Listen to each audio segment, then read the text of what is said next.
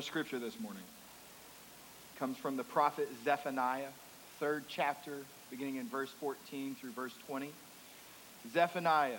Zephaniah, it's in the Old Testament. He's a minor prophet. Uh, he's listed as a minor prophet because he didn't write that much. Uh, so if you are having trouble finding him, you can go to your Pew Bible. You can go to the page number 940. Or if you need a trick to go in your own Bible, you brought your own Bible with you, you're looking for Zephaniah. Zephaniah. Zephaniah. You can go to Matthew. Everyone knows where Matthew is. And then turn backwards. You'll find Malachi, and then go past that. You'll see Zechariah. Go past that. And then you'll see Haggai. Go past that, and you're in Zephaniah. See? It's a short trip. Those, those, you know, Malachi and Zechariah and Haggai, that takes maybe six pages. So you're not that far away from it. Zephaniah, chapter 3, verse 14 through 20. I want to make sure everyone has a chance to get there. Zephaniah, my dad, Zephaniah is probably the most talked about book between my dad and I. My dad's a pastor in Gainesville, Texas. And it seems like a strange thing to say because it is. Zephaniah is all of three chapters long, and for it to be the most conversed scripture between two pastors, a father and son, it is a strange thing. But it is also the most desired scripture we have to do a sermon series on, and we don't know if it's because it's short or if because it's deep. And so it is both of those, and I will tell you, we've had many conversations over it and the wonders and the beauty because Zephaniah lifts up uh, the, the condition of of man and our sin and the, and the awesome wrath of, of God in a way that other books don't really lift up. And, but then it ends in just a similarly awesome way with this hope that it leaves us with. And today we leave with this hope. Here in verse 14, he writes Sing aloud, O daughter of Zion. Shout, O Israel. Rejoice and exult with all your heart, O daughter of Jerusalem. The Lord has taken away the judgments against you. He has cleared away your enemies. The King of Israel, the Lord, is in your midst. You shall never again fear evil. On that day it shall be said to Jerusalem, Fear not, O Zion. Let not your hands grow weak. The Lord your God is in your midst, a mighty one who will save. He will rejoice over you with gladness. He will quiet you by his love. He will exult over you with loud singing. I will gather those of you who mourn for the festival, so that you will no longer suffer reproach. Behold, at that time I will deal with all your oppressors, and I will save the lame and gather the outcast, and I will change their shame into praise and renown in all the earth. At that time I will bring you in, at the time when I gather you together. For I will make you renowned and praised among all the people of the earth when I restore your fortunes before your eyes, says the Lord. Let us go to the Lord in prayer. O holy God, may the words of my mouth and the meditations of all of our hearts be acceptable in your sight, O God, our rock and our Redeemer. Amen.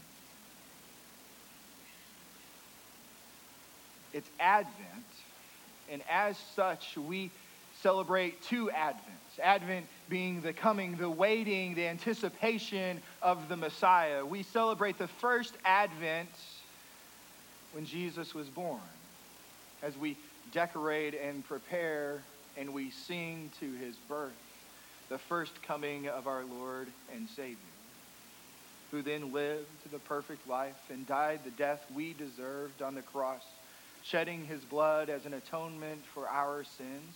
Three days later, he rose from the grave. He actually rose from the grave, and then he ascended to the right hand of God where he sits today until he comes again to consummate his kingdom.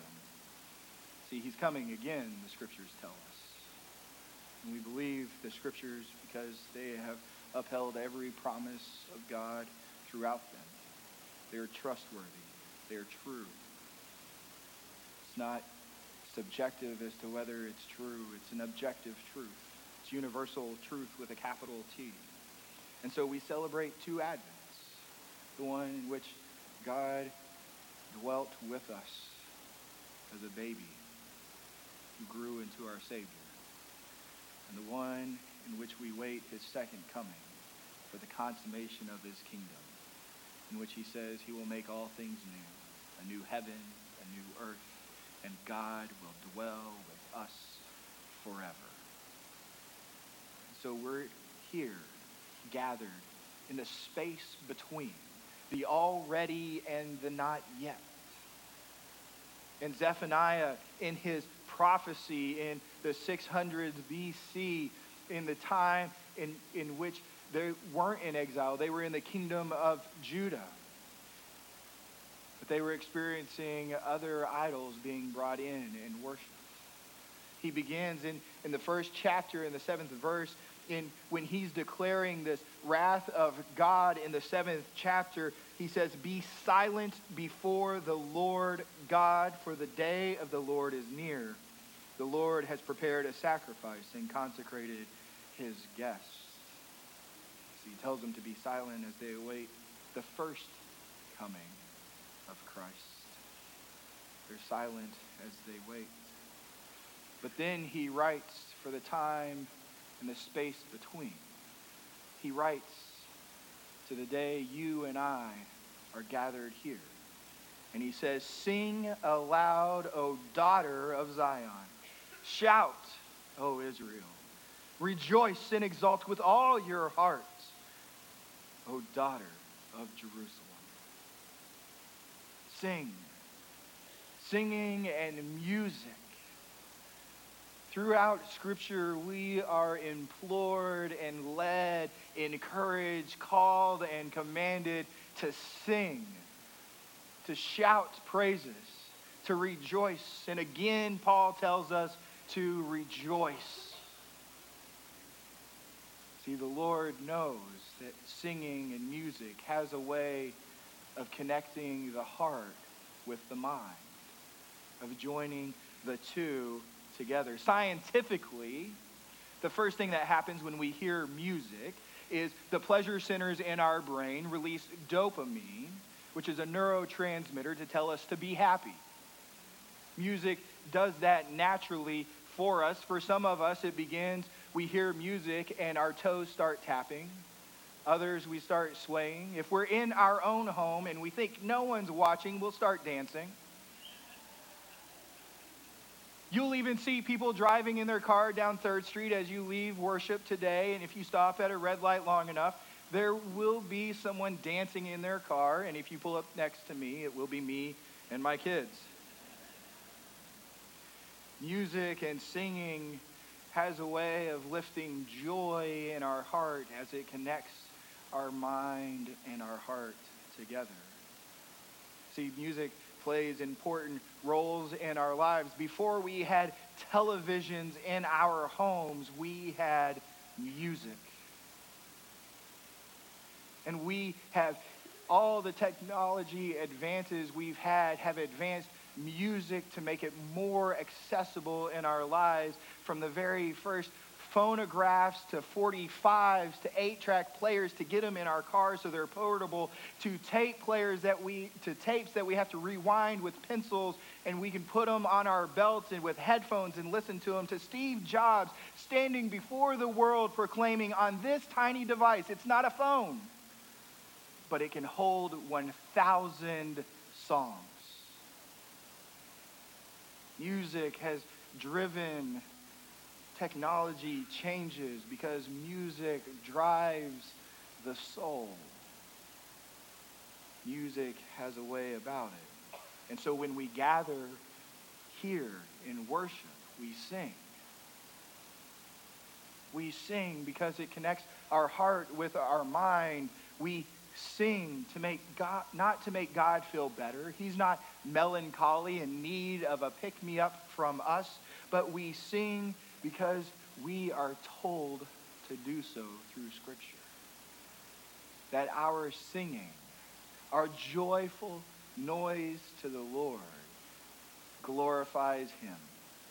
See, in the Westminster Catechism, so a catechism, if you're unfamiliar with, with this, a catechism is uh, teaching the Christian faith to new converts in a systematic and organized way. There's a few of them out there you may have heard of. The Heidelberg Catechism and the Westminster Catechism tend to be two of the more famous ones. The Westminster Catechism came about in 1646, 1647 when the Church of England and the Church of Scotland wanted to unify their teachings and get everyone on board in what they taught new converts and young children about the Christian faith.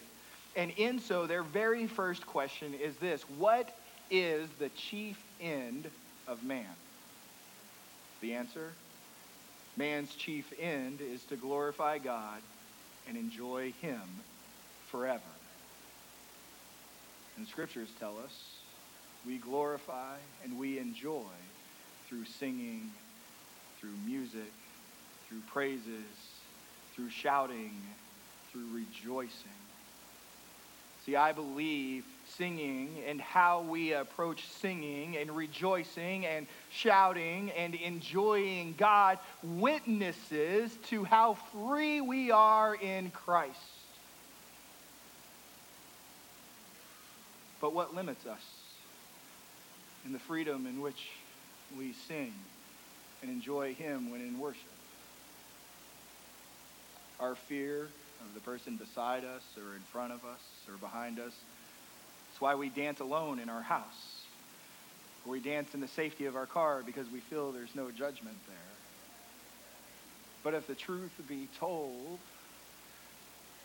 I bet most of us dance when we sing these songs in our own home to God there's a movement of the body because fear is removed. See, it witnesses to how free we are in Christ or how much we still have concerns for those around us judging us. And then even the songs we sing, some songs we sing, we can attribute to we don't know them. Right? We don't sing them with as much gusto and as much joy. We've never heard it before. It's a new tune for us. But then there's plenty of songs we've heard time and time again, and yet we still don't sing with gusto and, and joy. But there's others that speak to our very faith at the core of our hearts that we will sing from the mountaintop until the day we die. And in fact, I'm willing to bet the song Amazing Grace we can join in singing right now without John on any accompaniment and we will fill this hall with a gusto and a joy we have not yet heard, even with the Hallelujah chorus this Christmas season. That's a challenge. So let's sing together. Amazing grace, how sweet the sound that saved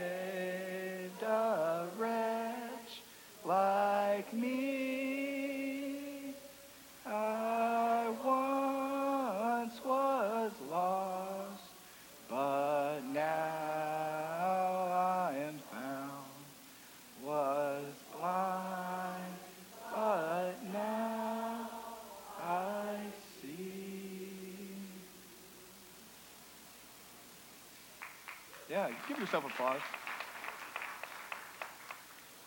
We sing, we shout, and we rejoice with the songs and the hymns and the psalms that witness the merging of our heart and mind and the enjoying and glorifying of God we fill our lives with. See, as we go in this space between we can turn to the scriptures as they tell us in Psalm 68 6. God sets the lonely into families. He leads out the prisoners with singing, but the rebellious live in a sun scorched land. In Psalm 89, verse 1, I will sing of the Lord's great love forever. With my mouth I will make your faithfulness known through all the generations. In Psalm 98, shout joyfully to the Lord, all the earth. Break forth and sing for joy and sing praises. Paul writes to the church in Ephesus in the fifth chapter he says, Speak to one another with psalms and hymns and songs from the Spirit song, and make music from your heart to the Lord. And we even see in the Christmas story that Mary receives the news that she will bear a son, a Messiah that will save his people from their sins. And when she visits Elizabeth, she sings. And when the angels come to the shepherds while they watch their flocks by night, after they make the proclamation of good news, of great joy, a heavenly host comes to them and they sing. Hark, listen, the herald angels, they sing. And as they sing, we hear of the joy and the hope and the peace that is to come from our Lord and Savior. But it's not just in the moments of celebration that we sing. Scripture points to the fact that even in our sufferings, we sing and we witness to Christ. Just as Paul and Silas in Acts 16, and they are in prison, suffering, and yet they sing and they sing to the Lord, the scripture tells us, and the other prisoners listen in. Who would sing while in prison? Oh, but those who have joy in the Lord, who have found rest and peace and hope in him alone. So we sing. We sing not only because we are called, commanded, led, and encouraged, but Zephaniah says we have a specific motivation for our singing. He says right here in verse 15, the Lord has taken away the judgments against you. He has cleared away your enemies. The King of Israel, the Lord, is in your midst. You shall never again fear evil. We sing because our punishment has been removed. We sing because there is now, therefore, no condemnation for those who are in Christ Jesus.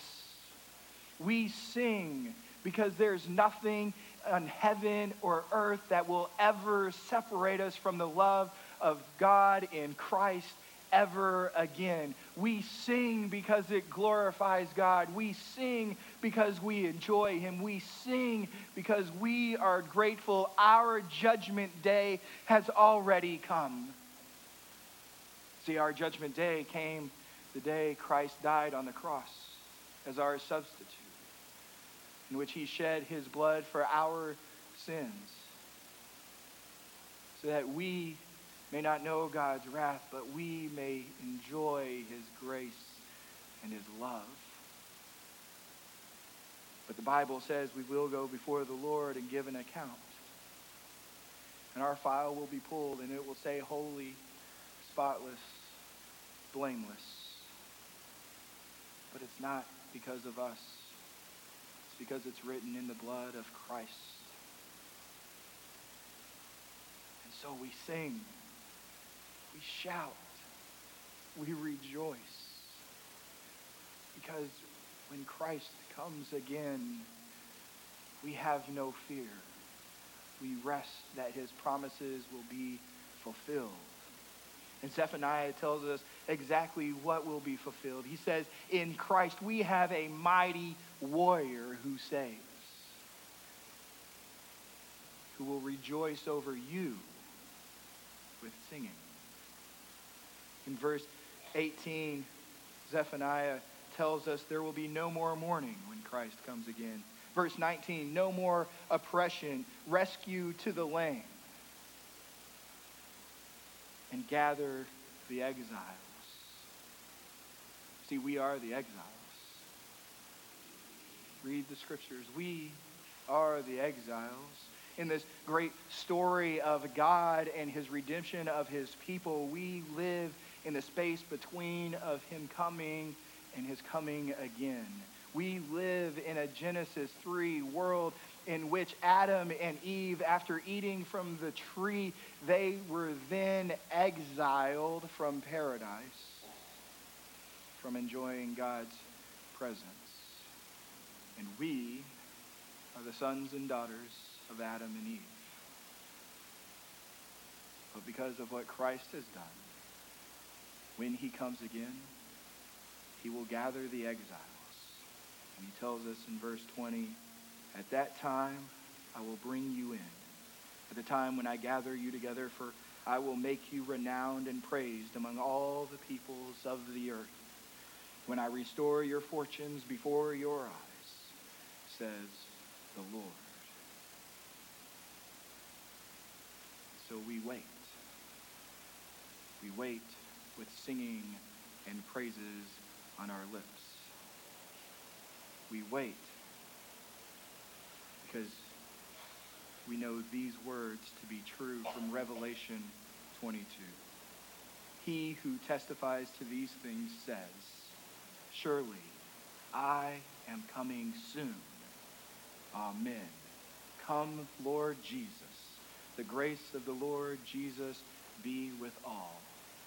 Amen.